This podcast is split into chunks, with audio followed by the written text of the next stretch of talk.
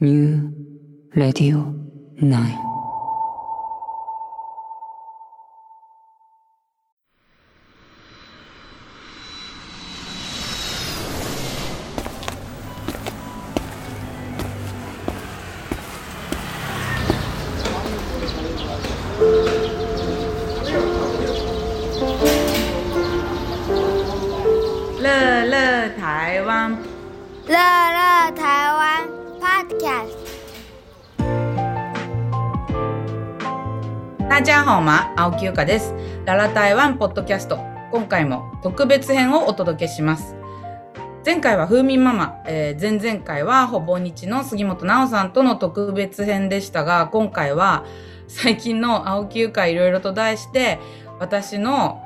近々の出来事なんかをゆるーくお話ししていきたいと思います。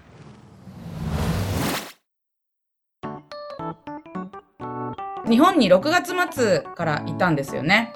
で、風民ママの新しく作ったプライベートレストラン、サイに行ったんですけど、それ8月上旬でしたね。で、その後、いろんなことを日本でやっているんですけれども、九州に割と長くいました。えー九州の一番最初はですね、博多阪急のアジアンフェスティバルにニーハオウォーハオって私のお店が出店することになってでなんか今回私一人で行ったんですよね店番兼ねて。で2日か3日トークショーじゃないんですけど自分のお店の商品を説明しつつ台湾のライフスタイルとかあの文化とかのお話をするっていう短いミニトークライブみたいなやつを何回かやらせていただいてですごいちっちゃい人数で着席できる形式でそれを何回もやったのでいろんな来てくださった方ともお話もできましたしえっとねあのお茶を私売るようになったんですよね 売るようになったっていうかあの台湾のお店ではお茶売ってるんですけどあのシャンシャン台湾香り香り香り台湾と書いてシャンシャン台湾っていう台湾茶のブランドを立ち上げてでその博多阪急のアジアンフェスティバルで初売りだったんですよ。これも縁があって熊本にスミさんっていう台湾料理のお店があってその人たちとずっとこうコロナの最中もいろいろやり取りをさせていただいてたんで受け荷受けをしてもらって向こうで、えー輸入元になってもらって私たちが輸出をしてでシャンシャン台湾っていうブランドを立ち上げてちゃんとデザイナーにお金も払って可愛いロゴとかを作ってパッケージをして売ったんですけどどんなお茶を売ったかっていうと水出し茶なんですね。ウーロン茶ってまあどのウーロン茶も水出しで飲めるんですけどそのウーロン茶がえっと、私たちが今回入れたウーロン茶が水出しで飲むと特にこうちょっと今までウーロン茶にはなかったような白ぶどうのようななんかこうすごい華やかな香りがいただけてでそれをどうしてもこうやっぱりあったかくしても飲めるんですけど水出しで飲むとそのお茶の渋みとかタンニンが出ない状態で華やかなところだけがこう抽出されていただけるのでそれで飲んでいただきたいと思ってもうものすごい一人でいながら試飲を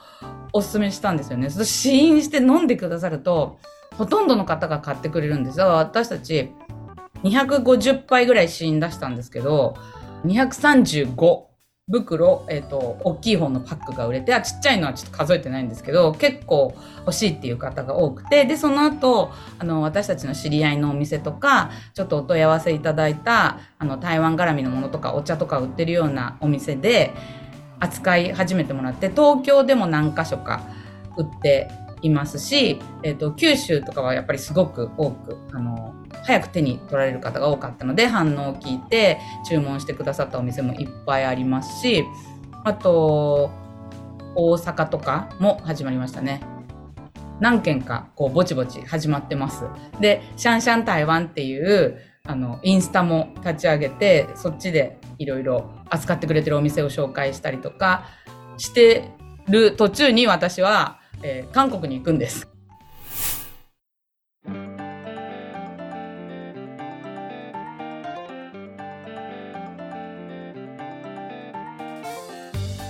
韓国はですねたまたま、えっと5月末かな旅行に行ったんですよ。でその時にすごい素敵なギャラリーがあってであとちょっと前から交流させてもらっている韓国のもうおしゃれな人たちがみんなこの人を頼るっていうもうアートや美食に強いチェさんっていうコーディネーターで日本でもたくさん本を出されている方がいらっしゃってその方の案内で行ったギャラリー余白さんっていう白はね100なんだな余白じゃなくて余百余る100と書く余白さんっていうギャラリーの方をご紹介いただいてあのちょっと台湾の日常的な白いシンプルな茶器を持ってってあのイベントしたいって言ったらやらせてくださったんで行ったんですよ。九州やった後九州に1ヶ月ぐらいいてそのお茶を広める仕事をした後その後、えーと、台湾に10日ぐらい戻ってきてるんです。でたまった仕事をわーってやりつつ台湾から物を持って韓国に行ってで韓国に4日いてイベントをやってるんです。で予約さんはすっごい素敵なギャラリーであのお茶を簡単にみんなで外湾っていう蓋付きのあの湯飲みでお茶を入れて飲むっていうのをやってでその時うちから持ってたお菓子とか茶器とかお茶っ葉もあの売っていただいたんですけどそのテーブルのセッティングとかがすごく素敵ででそれを私たちのこんななんか日常的に使ってる茶器でやるっていうのがものすごいな素晴らしいなと思ってそこにいる2日間はもうなんかもう美の洗礼を受けたというかいろんなことを学んで帰ってきました。でもちろんその台湾茶いろいろあの真面目にやろうと思うと難しいところに行っちゃうんですけどそれを今韓国でもすごく台湾茶が空前のブームになっていて皆さんもうちょっと手軽にあのお茶を楽しみたいっていう方たちも増えてるんで簡単なお茶の説明とお菓子を食べての茶会みたいのをやっぱそれも1日3回で6回やったんですよ。で私お茶の先生じゃないからできないって言ってたんですけどなんか湯白さんが私がやるわって言ってたのをなぜか私が全部あの翻訳マシンを使って韓国の人たちにあのやり取りしてでも毎回1人か2人は必ず日本がちょっと分かる方がいらっしゃってお客さんにお手伝いいただいたり2回ぐらいあの全然あの言葉が分からない回もあったんですけれどもなんとか皆さんと仲良くやってすごく韓国の人たちもねいい人たちが多くて食べ物も美味しいし美しいものもいっぱいあるし文化も深いしあのもうそのチェさんのおかげで大好きになりました。チェさんはね、えっと、韓国美味案内っていう本をコロナ明けにすぐ出されていて、ものすごい素敵なお店がいっぱい載ってるんで、もちろん予約さんも載ってるんで、チェさんの韓国美味案内っていう、あの、日本で出してる本も見てください。で、骨董なんかも仕入れて、持ってきて台湾のお店で、韓国のものもちょっと、やっぱり相互交流っていう感じで、やってます。で、その後韓国から日本に帰ってくる予定だったんですよ。その日本に帰ってくる時空港であの息子がマレーシアにサマーキャンプに行ってたんですけどなくしたんですよねパスポート。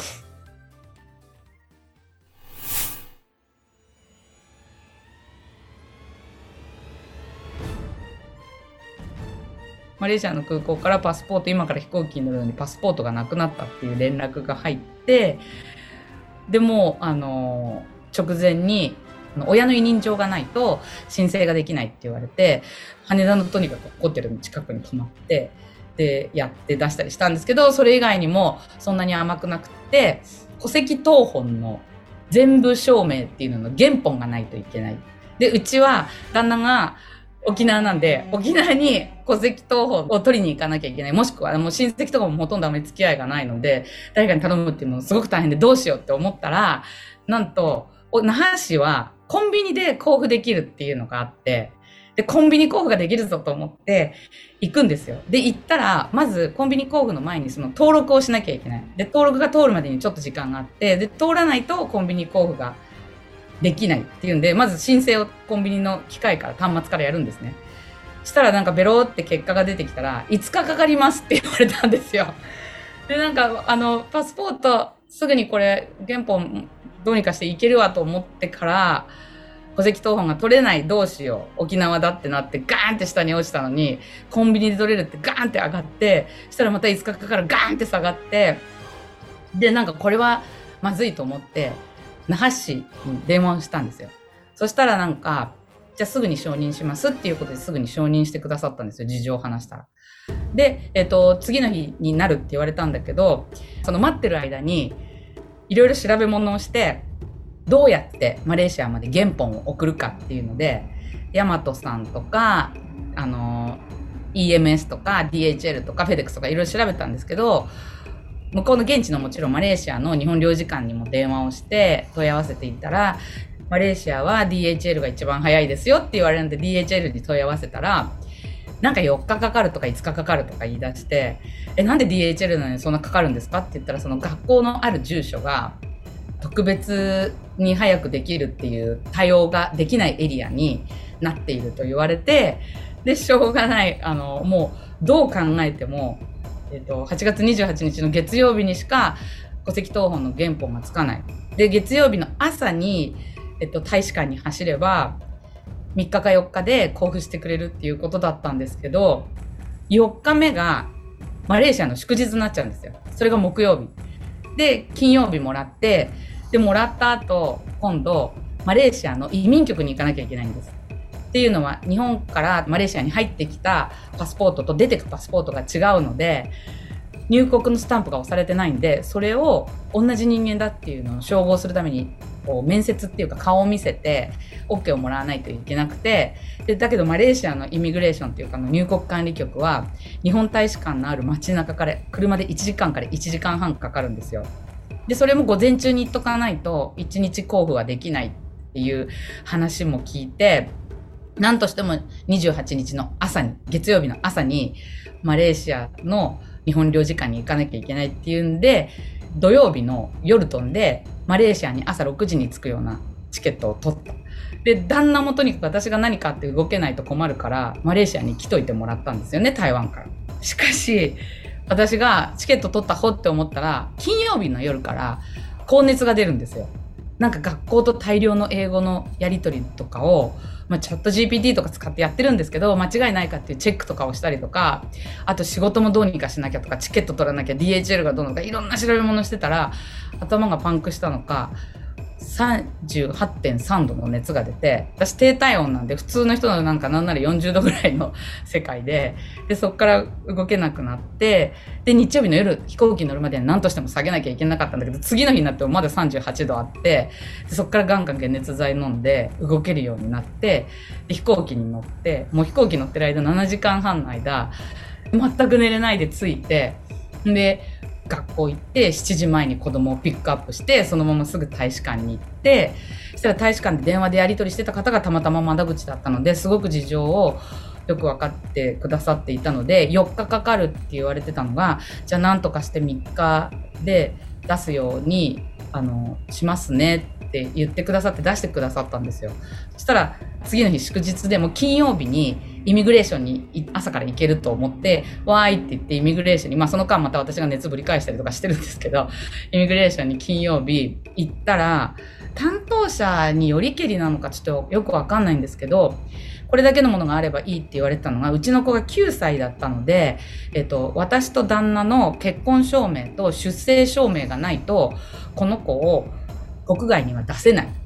結局パスポートが1回なくなった子供っていうのはもうタコの糸が切れた子でどこの子か分かんない子になっているからそれを証明するために私たちの結婚証明と私たちのパスポートと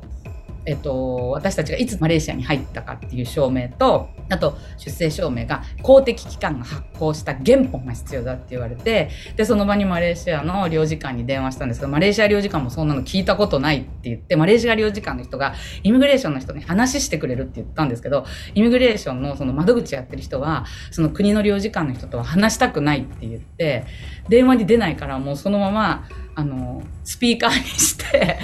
で、その場でワンワンワンワンやったんですけど、結局それがないと絶対ダメだって言われて、で、しょうがないもうそのまま、えっと、領事館もまたそれをスピードで出してくださったんですけど、土日があり、何も動けず、で、その間旦那はもうゲームオーバーで仕事があるので土曜日に帰っちゃうんですよ。で、私はちょっと体調が悪いのに、土日子供と、あの、ホテルにいて、で、まあ、月曜日に行けるかどうかって言って行ったら、子供がなんでマレーシアに来てるのかっていうことを説明させられてじゃあその学校なりその教育機関のあの入学証明みたいなのを原本でよこせって言われたんですよ。でそれをあの学校の方が一緒にビザ係の方が行ってくれたんで学校にガンガン電話してるんですけどビザ係の人が電話かけてる5人ぐらいが誰も出なくてで私も慌てて学校から来てるメールをバーって探したらたまたまちゃんとレターヘッドがあって最後にその校長みたいな人のサインがあるお手紙だったんですよ。でこれでいいですかって言ってもう本当お願いしますって言ったら「お前分かったはいいわよ」みたいになってなんとか帰ってこれたんですがマレーシアが私たちに帰ることを許す理由は日本への台湾じゃなくて日本へのエアチケットじゃないとダメなんですよ。私たちは本国に帰ることしか許されていないのでなので、えっと、一回マレーシアから台湾すっ飛ばして7時間かけて日本の羽田空港に夜中に着いてで空港のそばに泊まって次の日の昼ぐらいの便で羽田から台湾に帰ってきたそうでもそした帰ってきたら旦那が私の風邪をもらって熱を出しているという状態でしたっていう感じです。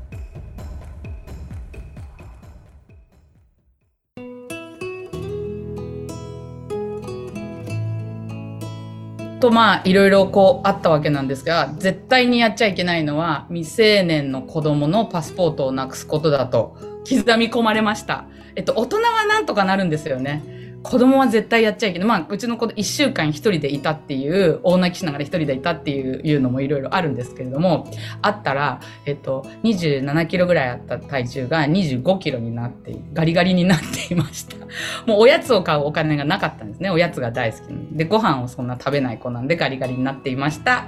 で、えっと、これ、必要な書類がいろいろあるよみたいなのは、まあ、ほぼ日の方に書いておきます。皆さんも、えっと、一応マレーシアの場合なんですけれども、書いておくので、もしし子供と旅行に行くとかなんか危険なそういうパスポートなくしそうな子供の一人旅の時とかは戸籍謄本の全部証明をあの別に持たせるといいと思います。で、えっ、ー、となんでマレーシアに行ったのっていう話になると思うんですけれども台湾って夏休みがとっても長いんですね。3ヶ月近くあるんでと働いてるお父さんお母さんは割とサマースクールに子供たちを突っ込むんですで、えっとまあ、楽しいことをやったりお絵かきをやったり英語をやったりサッカーをやったり水泳をやったりとかあと普通にお勉強みたいなのに行く子もいれば科学の実験を習いに行く子とかもいるんですけれども昔台湾にいたママ友が日本に帰ってから子供をマレーシアのサマースクールに去年の夏行かせてすごくこう人間として自分たちだけで生活まあ大人がご飯作ってくれたりとかするんですけどあの生活するのでいろんなことを生活面とかでこう学んでもちろん英語もちょっとできるようになったし帰ってきてで安かったよっていうのを聞いたんですね。で自分たちで飛行機乗ってみんなで行くんですよ。まあ一応なんかリーダーみたいなあのそこ卒業した大学生のお兄ちゃんが連れてってくれたりするんですけどそしたらそれはコロナ価格で、えっと、今年はコロナ価格じゃなかったので飛行機代も上がってるし全然安くなかったんですけどもうなんか子供が行きたいって盛り上がってたので1人でも行くって言ったのでこれは面白いなと思って行かせてみたんです。で、えっと、何年か前にマレーシアも遊びに行ったことがあってで中国語が結構通じるので私たちが旅をしててもすごく楽だったし子供も何か困ったらあのこっちで育ってるんで中国語問題ないからまあちょっと学年年は若いけどいいかなと思って行かせたんですよ。で授業は英語で午前中行われたりあと午後いろいろ体育とかなんかスポーツ系とかいろんなアクティビティがあってそれをあの英語でやったりいろんな国の子たちと遊ぶのでだから行って子供はあの韓国の子とかあと日本人だけど台湾のあの国籍持ってる子とかあと中国の子とかあのいろんなことお友達を作ってきていろんな言語で話してで自分が逆に日本人の子に中国語を教えてあげてで日本人の子が中国語で中国人と会話をするとかなんかそういうのをやれてなんかちょっと自信につながったというかであとすごくしっかりしててその行かせていただいたサマーキャンプは夜はもう携帯とか持ってるデバイス取り上げるんですよ。回収しちゃうんです寝れない子がいるからあとまあ学校の中で飛んでる無料の w i f i も全部あのそういうエッジサイトとか全部ブロックされてるので暴力的なサイトとかブロックされてるのでそういう心配もなかったしあとお金とかも基本パスポートもずっと管理をしててくれて必要な時に出してみんな学校の中でスナック売ってるところで買ったりするんですけど遠足もいっぱいあってマレーシアの中いろいろ遊んだりしてだけどその最後の日にパスポートを渡された時にうちの子がなくしちゃったっていう話でまあもう本当に学校の皆さんにもいろいろ迷惑をかけてよくしていただいたんですけれどもその結構ねそのマレーシアのサマーキャンプって日本の人が一番多いんですよ。あと次に多いのが韓国。で、あと中国の子とか、あとマレーシア国内の子が少しいるのかなっていう感じなんですけど、英語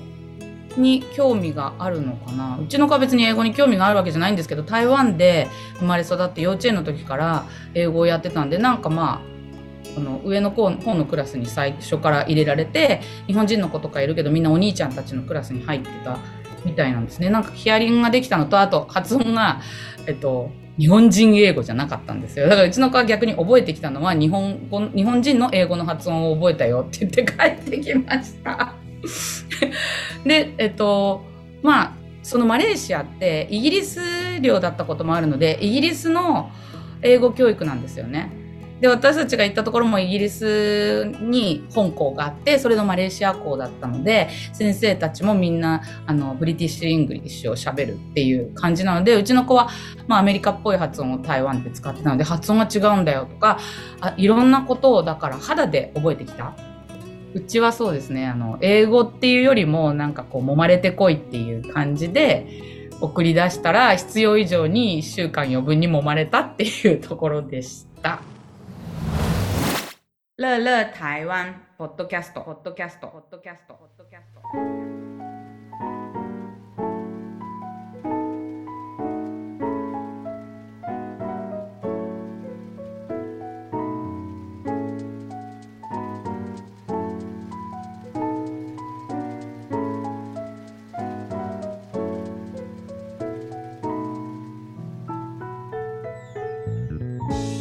今回でなんとララ台湾ポッドキャスト10回目になります。10回も続きました。ということで、えっと、今後どういうことをやっていきたいかというと、レジェンドってやっぱりなんか私の知り合いのレジェンドはお年を召した方が多くて、それもすごい台湾のわびさびみたいで大好きで面白いんですけれども、今度なんかフレッシュな情報というか新しいお店とか新しいことをやっているまだレジェンドにこれからなるのかならないかわからないけれどもなんかちょっと面白いんじゃないっていう人とかお店も紹介したいですしあと物作ってる人とかも紹介したいですしあのミュージシャンとかも昔の本当のララ台湾でやっていた時みたいにインタビューしたりとかえっと、ララ台湾ポッドキャストではないんですけど、そのお茶をもうちょっと簡単に美味しく手軽にあの台湾茶のすっごい美味しいのが飲めるよっていうのをやっていきたくてロゴが可愛いのができたんでなんかグッズも作りたいなというのを思っています。で、えっと、今回は長くなったんで中国語講座やおまけの一曲とかはちょっとすっ飛ばしてるんですけれどもそれはもちろん続けていきたいと思います。ということで本当になんか変化球続きのあのララ台湾10回目でしたが今後もララ台湾ポッドキャストどうぞお楽しみに。番組の感想、要望など何でも構いません。メッセージお待ちしています。皆さんからのメッセージがモチベーションになりますので、番組紹介のところにあるメールリンクからお願いします。以上、ララ台湾ポッドキャスト特別編、最近の青休暇いろいろでした。